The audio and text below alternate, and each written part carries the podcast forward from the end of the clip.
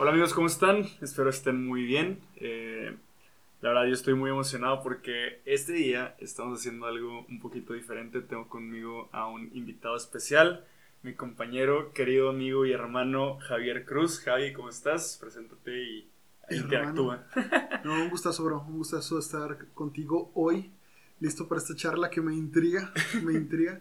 Este, me presento súper rápido. Eh, me llamo Javier Cruz, Javi Cruz. Eh, me gusta que me digan Javi.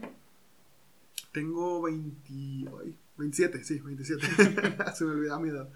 Tengo 27 años, soy psicólogo de profesión, soy terapeuta, este, ¿qué más? Soy host del podcast Espadas de Papel. Y, y, pues nada, soy católico, pertenezco a la renovación carismática y me gusta, me gusta servirle al Señor. Y aquí andamos. Muy bien. Y pues a mí ya me conocen, Andrés, 22 años, católico, ingeniero y músico. No sé en qué orden. Qué buena combinación. No sé en qué orden, pero en, en, en algún orden. Este, y bueno, les platico que estoy haciendo algo, un experimento.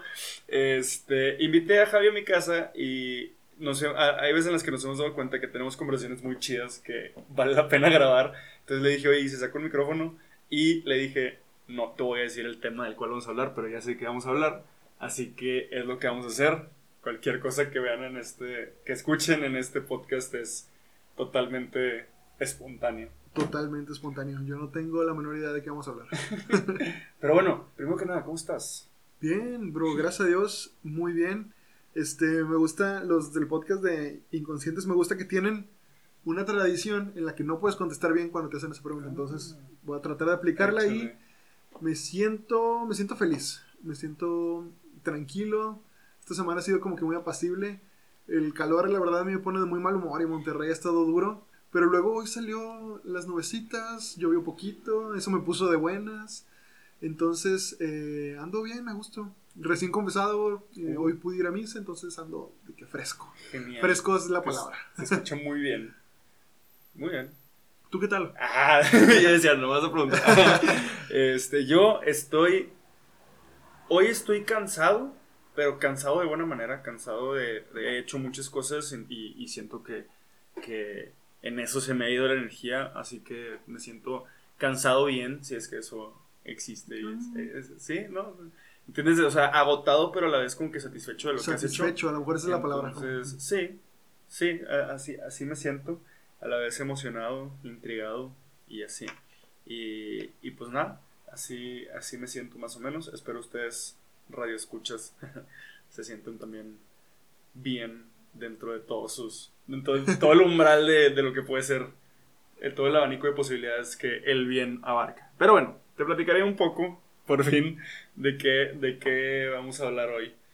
Te lo platicaré. Primero te, te, te platicaré lo- cómo fue que esto llegó a mi mente y, y- y luego lo platicamos. Hace poco, yo ahorita sigo todavía coordinando una célula de universitarios en la Universidad de Monterrey. Eh, y hace poco que estábamos planeando los temas, este, empezamos a hablar sobre un tema acerca de Pablo y la historia de Pablo en Hechos de los Apóstoles, su misión y todo esto. Y pues a, a Pablo que fue perseguidor, después él- a él le tocó ser perseguido, ¿no? A él le tocó ser perseguido, le tocó que los judíos conspiraran en contra de él, bla, bla, bla. Resulta que pues leímos este, en nuestro estudio bíblico la historia de cómo Pablo, sí, los judíos conspiran contra él, pero en realidad no tenían un caso así como que, como que muy fuerte para, para acusarlo, entonces lo que hicieron fue planear, conspiraron para matarlo cuando saliera, juntaron un chorro de gente eh, y cuando se enteraron los, los oficiales fue, fue que, oye, quieren matar a Pablo, así que prepara un chorro de raza para, porque lo van a querer matar y vamos a llevarnos con, con el gobernador Félix, porque como Pablo era este, este ciudadano Sí. romano, tenía derecho a, a- a- a réplica, por así decirlo. Sí, sí, a un juicio. Ajá, entonces se lo llevan, le platican el caso, otra vez hacen un juicio, bla, bla, bla. Los judíos lo querían muerto, él se defendía, el gobernador Félix sabía que no tenía como que materia como para matarlo, pero a la vez no quería, no quería eh, estar en contra de lo que decían los judíos, entonces lo que hizo fue encarcelarlo en, Cesarea. Lo encarcela y pasa muchísimo tiempo en Cesarea, eh, pues era un tiempo en el que él sentía que, en cualquier momento lo podían matar porque si los judíos hacían alguna revuelta o estaban en manos del gobernador y el gobernador no lo quería liberar porque esperaba que, que como, como Pablo tenía muchos seguidores, pagaran para que lo sacaran. Al final no, nadie paga, cambian de gobernador y para esto pasaron, pasó mucho tiempo en el que Pablo pues estaba en la cárcel, Pablo se debilitó, Pablo la estaba pasando mal, Pablo tenía todos los días era una intriga, una intriga de qué va a pasar hoy, hoy, hoy me pueden matar, hoy puede ser mi último día. Y es de donde sale la carta a los filipenses. ¿sí? Mientras Pablo estaba en, en, la cárcel en Cesarea de Filipo, escribe la carta a los filipenses. Y es donde, donde salen todas estas frases que probablemente uno o varias personas de los que escuchen esto tienen en su, en su en alguna red social de todo lo puedo en Cristo que me fortalece, para mí la vida es Cristo y, la muerte una ganancia, etc. Y son frases muy padres que muchos han utilizado en muchos, en muchos ámbitos. Sin embargo, cuando estaba yo estudiando este tema, me daba cuenta de, de que probablemente yo tenía una imagen errónea de, de, cuando Pablo escribió esto, que era un... Pues de seguro Pablo estaba cómodo entre su grupo, Pablo estaba este, en su comunidad y, y esto salió en una oración y son frases bonitas, pero no, resulta que Pablo la estaba pasando mal. Resulta que Pablo sí la, estaba pasando muy mal y a pesar de que la estaba pasando mal, llegó a esta conclusión. Oye, no sé qué rollo, no sé qué, va a pasar con mi vida, pero no importa porque para mí la vida es Cristo y la muerte una ganancia. Estoy, estoy muy débil, estoy en la cárcel, me, está, me está llevando la fregada, pero todo lo puedo en Cristo que me fortalece. O sea, no, no son, a lo que voy es que no son frases que, que salieron de la nada un día en su oración, en su cuarto o en su comunidad o cuando le estaba pasando bien, sino son frases que salieron cuando se la estaba pasando mal. Y al conocer esto, como que da un sentido un poco más profundo de, de, la frase. O sea, que no fue algo que salió de la nada, sino fue algo que en realidad Pablo estaba viviendo muy intensamente. Una dificultad tan fuerte como el estar encarcelado y en cualquier momento morir. Esta fue la introducción de, ahora sí, el tema. El tema es qué tan importante es el contexto para entender la escritura. Interesante. Porque por el, el, el, a lo que voy, o sea, no estoy diciendo nada.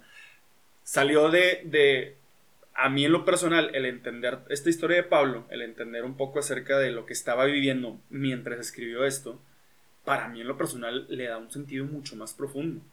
Pero cañón, vato, ahorita que me estás diciendo eso, yo no tenía idea, o sea, sí sabía que Pablo está encarcelado. La película de Pablo Apóstol de Cristo es de mis películas favoritas católicas. Y sí sé que escribió cartas mientras estuvo en la cárcel, pero no específicamente a lo de los filipenses y no que estuvo en Cesarea de Filipo. Se me hace increíble porque una de mis citas bíblicas favoritas, de las más simplonas, pero de las que a mí me hacen más feliz, es Filipenses 4:4. Estén siempre alegres. Les repito, estén alegres. Me encanta porque en la Biblia es muy, muy eh, raro que la gente se repita. Incluso Jesús creo que se repite solo una vez a sí mismo, de que les voy a explicar esto dos veces. Y es en la parte del Padre Nuestro, pero después hablamos de eso. pero fuera de eso, o el, que Pablo te les, les insista a los cristianos que busquen siempre estar alegres de buen humor, es increíble, más sabiendo el sufrimiento que estaba pasando. Entonces tiene todo el sentido. Me acabas de cambiar el chip completamente. porque yo, yo, siempre me imaginaba de que no, pues Pablo estaba con ganas con los filipenses. Fue un día después de que. o, estaba, o él estaba en otra ciudad y estaba recordando, ah, con los filipenses yo me la pasaba con ganas, jugaba con los niños, cenábamos rico. Déjame les siempre alegres, sí, sí, No, es, me cambia el contexto me cambia completamente la palabra, el sentido. Y, y, eso es. Parte de esto lo, lo que me lleva es a, un, a, a lo siguiente que es, si no conoces la historia de los apóstoles, de los santos, etc., no los humanizas. O sea, los ves como un personaje abstracto, místico, superpoderoso. Y el darles nombre, no solo nombre, el darles contexto, ¿sí? El, el, el, entender, hacían esto y estaban pasando por esto cuando sucedió esto otro te ayuda a, humanizarlos, a, decir, es que no, no era un, ser superpoderoso que por superpoderes pudo vivir en Cristo. Era una persona que sufrió dificultades porque eh, algo que platicaba era, eh, que platicaba con, con los que estaba haciendo el estudio, es un... Actualmente tenemos dificultades, sí.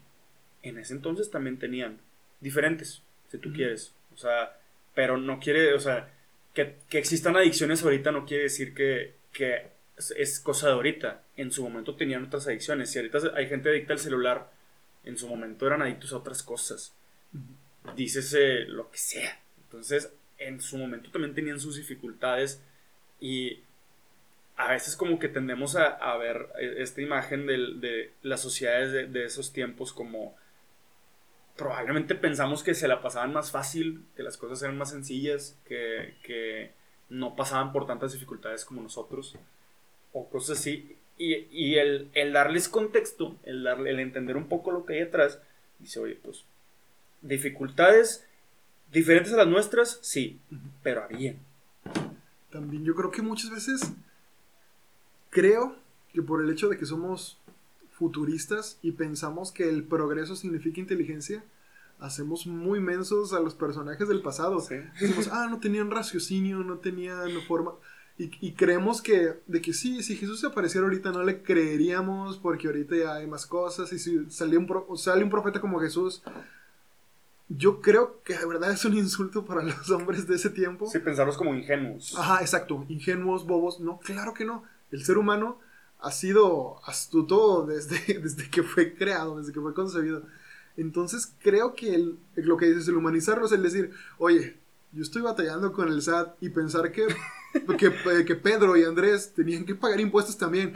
Y te prometo que pagan muchos más impuestos que tú y yo al SAT. Dices, ay, pues, o sea, sí está cañón.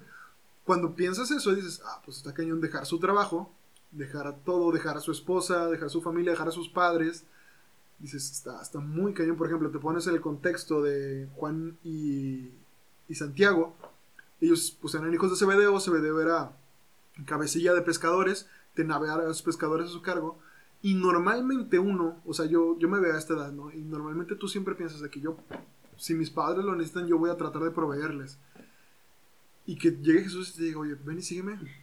Y literal en la palabra dices de que dejaron a su padre y a la barca. Es como que está muy cañón, porque tú dices ahorita, mis papás van por encima de cualquier otra cosa, pero si llega Jesús y te dice eso, se te hace super X ver en la Biblia de que en un renglón de que, y dejando la barca y a su padre lo siguieron, pero cuando te pones a pensar en todo el contexto, te prometo, te prometo que a lo mejor no voltearon atrás, pero sí se le salieron las lágrimas al dejar a Acevedo ahí atrás. Claro. ¿Quién sabe? A lo mejor y no, a lo mejor iban con una sonrisa, a lo mejor su papá estaba súper orgulloso y los incitó.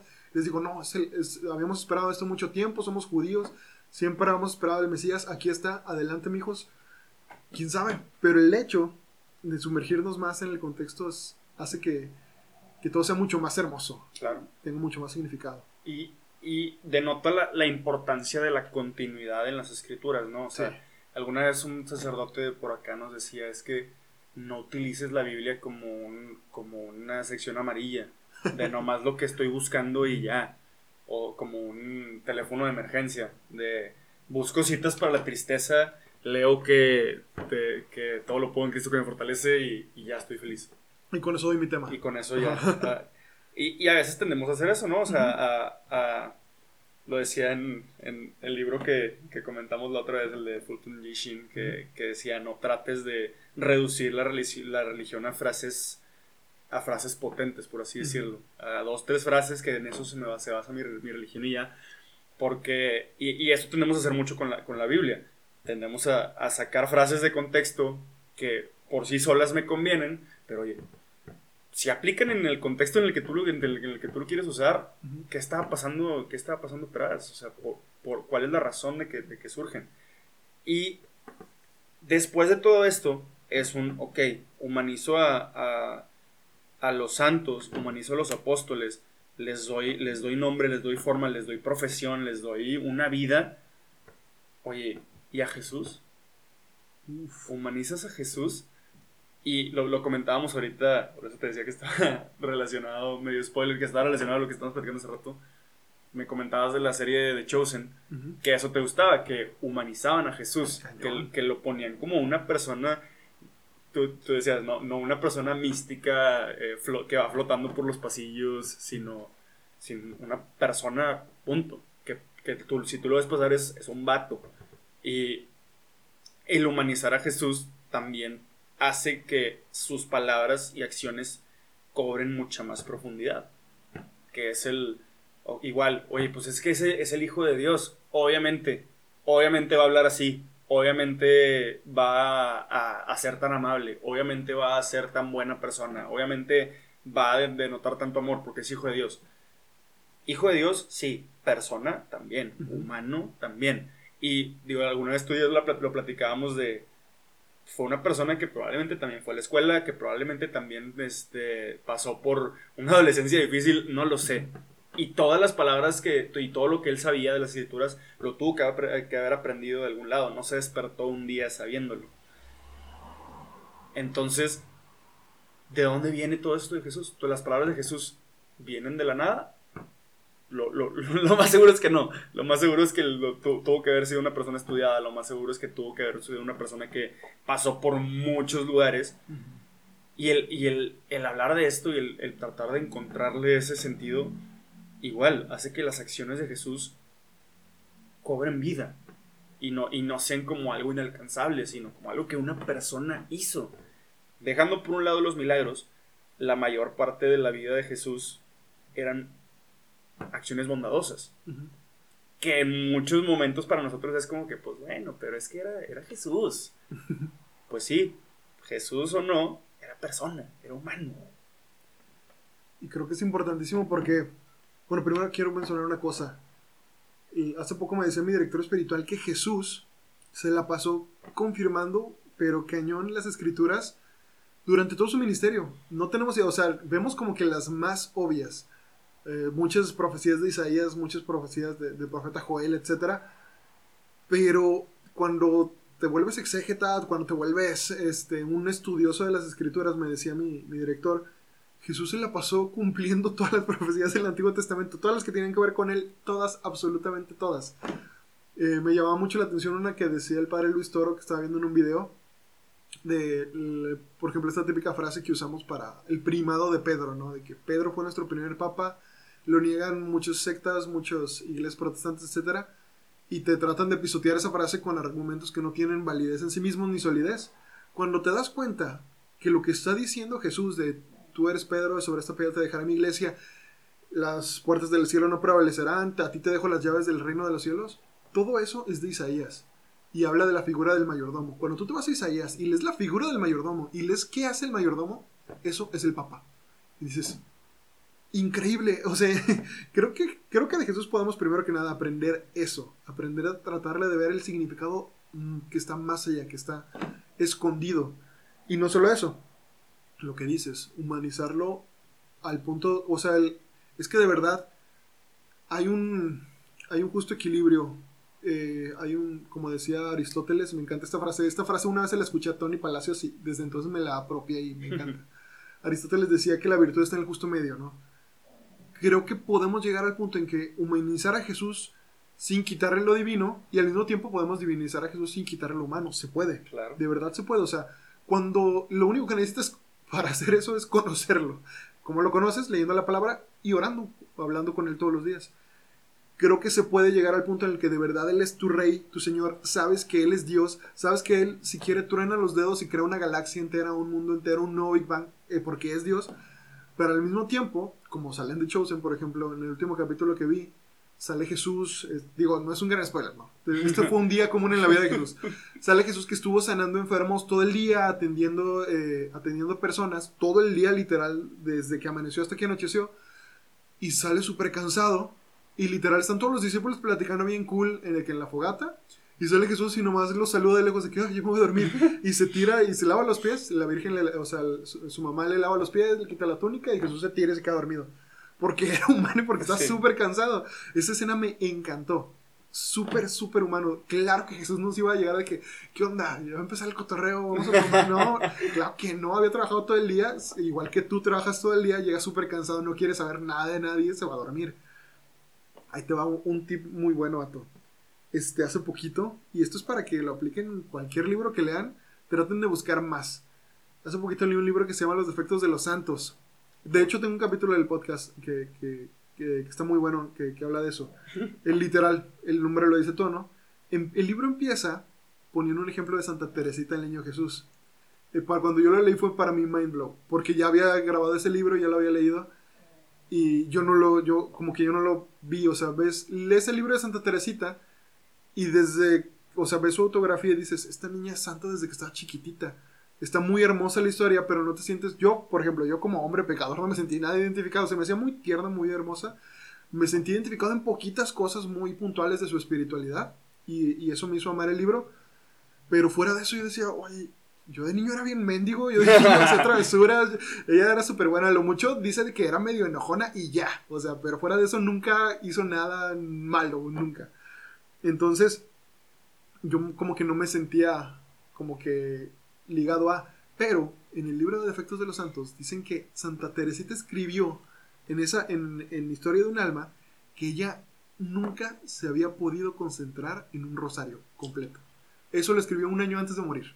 Obviamente ella murió súper joven, pero ella nunca se concentró en un rosario completo, siempre se distraía, siempre que terminaba haciendo los Dios te salve sin estar pensando en otra cosa.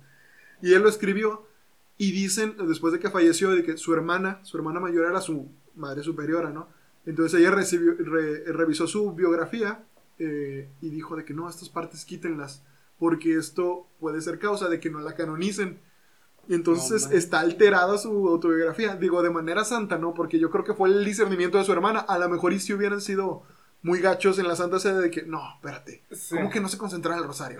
No, no, no, mejor dejemos su proceso de canonización. Pues. Entonces yo creo que la Madre Superiora pues, pues, fue, hizo un buen discernimiento de que, ok, esto puede ser razón para que no la tomen en serio. Y entonces lo quito. Pero el hecho de que quitaran eso, a mí eso que dije, ¿Cuántos no nos sentiríamos identificados con que Santa Teresita del Niño Jesús, Santa Teresa de Lisieux, no se concentró en un rosario y es doctora de la iglesia y es santa? Bro, hermana que tú, hermano, hermana que tú nos estás escuchando, si no te consideras el rosario, aún así puedes ser santo y aún así puedes ser doctor o doctora de la iglesia. No Vato, ¿qué tanto imagínate qué tanto deshumanizamos a los santos. E, es, es, es una realidad, es, una realidad el, el hecho de pasa el mismo fenómeno de actual de las redes sociales, ¿no? O sea, de, de tú metes al Instagram de alguien y, y, ves todo lo bonito. Sus viajes y sus éxitos y, y nomás te metes sus close friends y ahí subes todos los videos llorando cosas así, ¿no?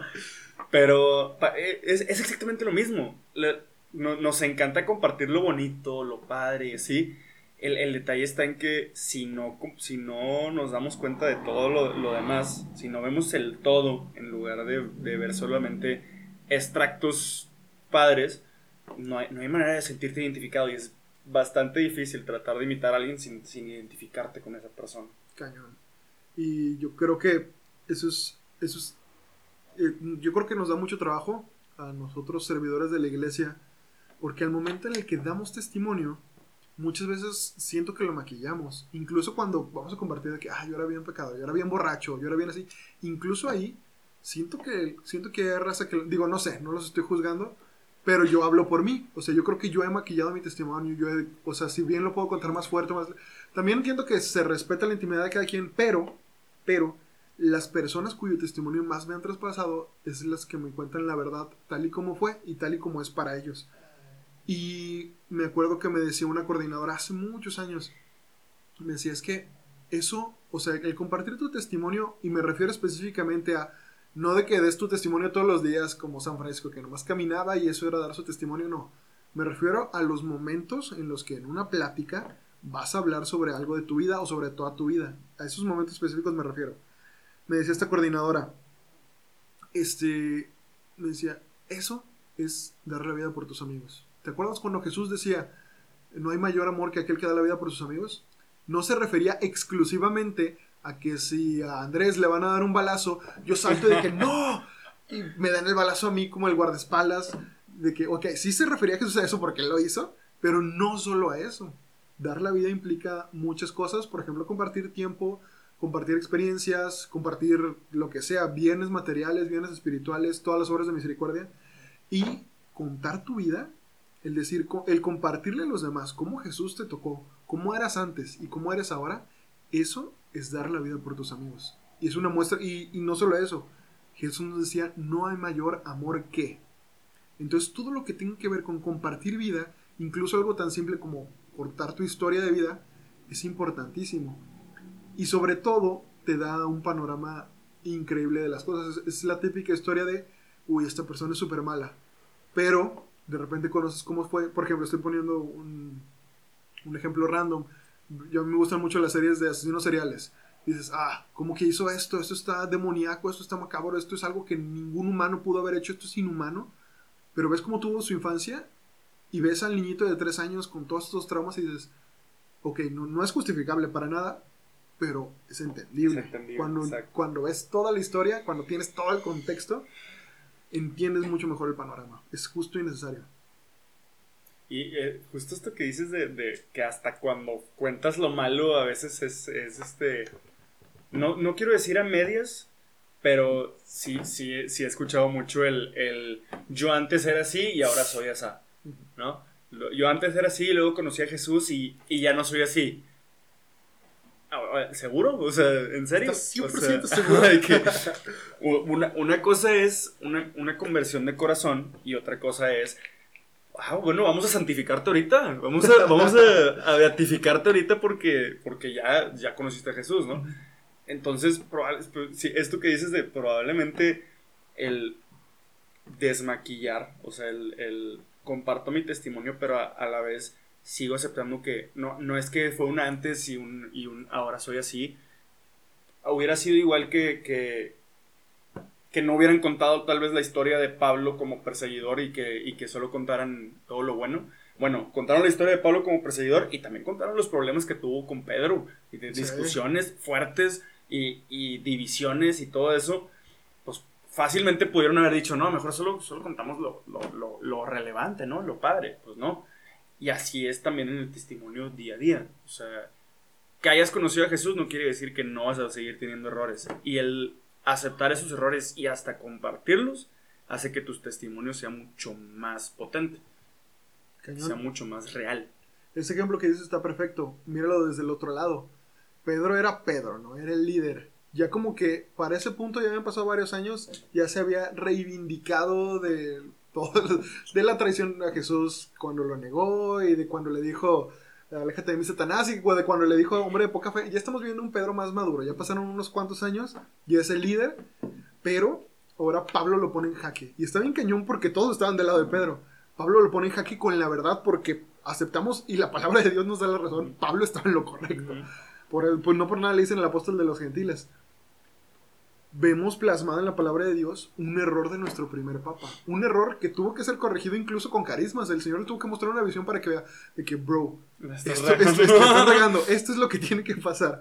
Entonces, está cañón porque eso nos muestra la humanidad. de- Pedro es el mejor ejemplo para entender, entendernos a nosotros mismos como cristianos. Pedro es- yo creo que es, es el mejor ejemplo de los 12 apóstoles, primero porque pues, es de los que ma- del que más información tenemos, de, para, para que nos podamos identificar con él. Era enojón, era testarudo, era soberbio, era bocón, era, era mentiroso. Era, perdóname, San Pedro. de que diciendo todo- Desde aquí Era. cerrando la puerta, de que- de que no, agitando las llaves en tu oído de que, oye, Cuando ¿te acuerdas? De que si llego al cielo, de que, oye, ¿te acuerdas una vez que en un podcast estabas diciendo unas cosas de mí? De que no, espérate. Este, quiero dejar este punto claro, San Pedro. Eh, creo que ese es el ejemplo perfecto de que a pesar de todo eso, es santo. Y es un santazo. Y lo amas. Yo veo las películas, por ejemplo, hay una película que me encanta que es viejita, se llama, es italiana, se llama La Crucifixione di Pietro. Eh, está muy hermosa. Es, es de esas películas que son como miniseries, que son, no me acuerdo si era- son dos o tres partes de una hora y media cada parte, entonces son tres películas, o dos películas. Pero está muy buena. Creo que en español literal se llama de que la película de San Pedro y San Pablo. Porque es la historia... o Las sea, flipantes sí. aventuras de... San Pedro y San Pablo a todo gas. Eh, y está muy cool porque te muestran a Pedro desde que negó a Jesús hasta Pedro que murió en Roma crucificado, ¿no? Está muy cool el- ambas figuras. Por ejemplo, Pedro también en The Chosen me encanta.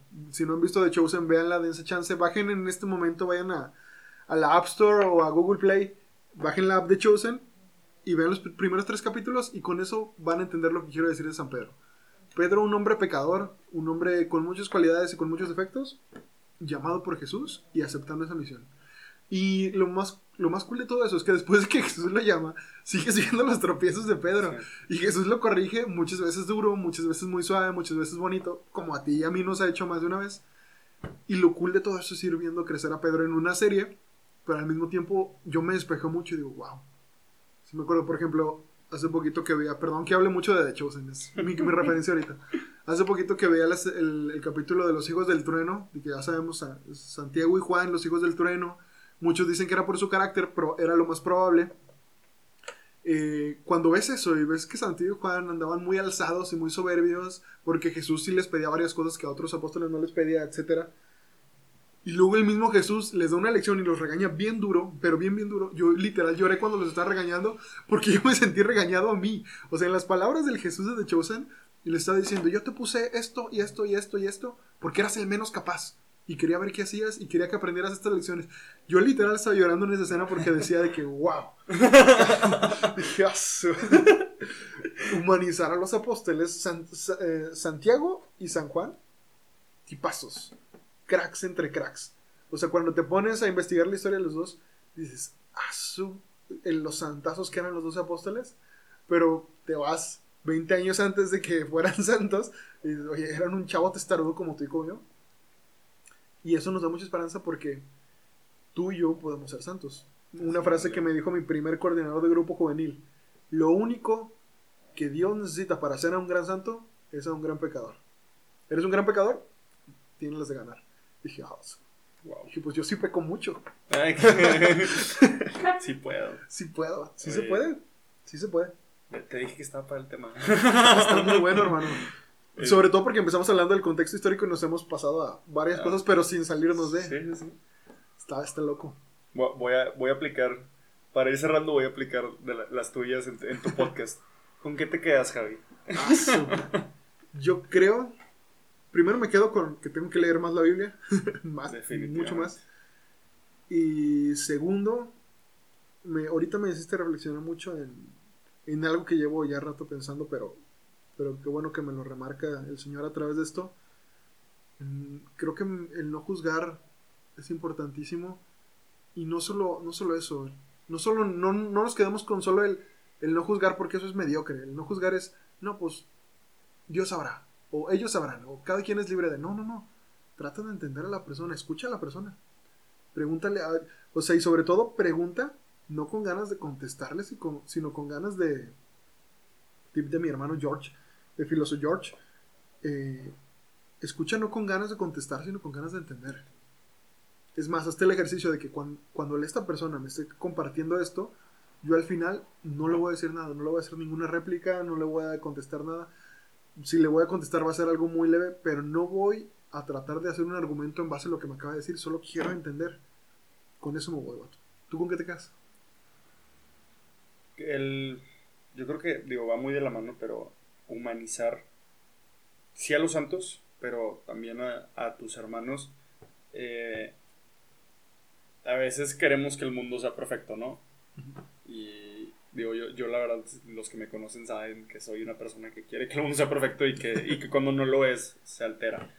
Eh, pero el humanizar y el entender, el, el tratar de entender, como tú decías, no justificar, entender la parte de atrás de las acciones de nuestros hermanos, eh, es, es, es parte clave de, de cómo puedes tú ir por el mundo compartiendo el Evangelio.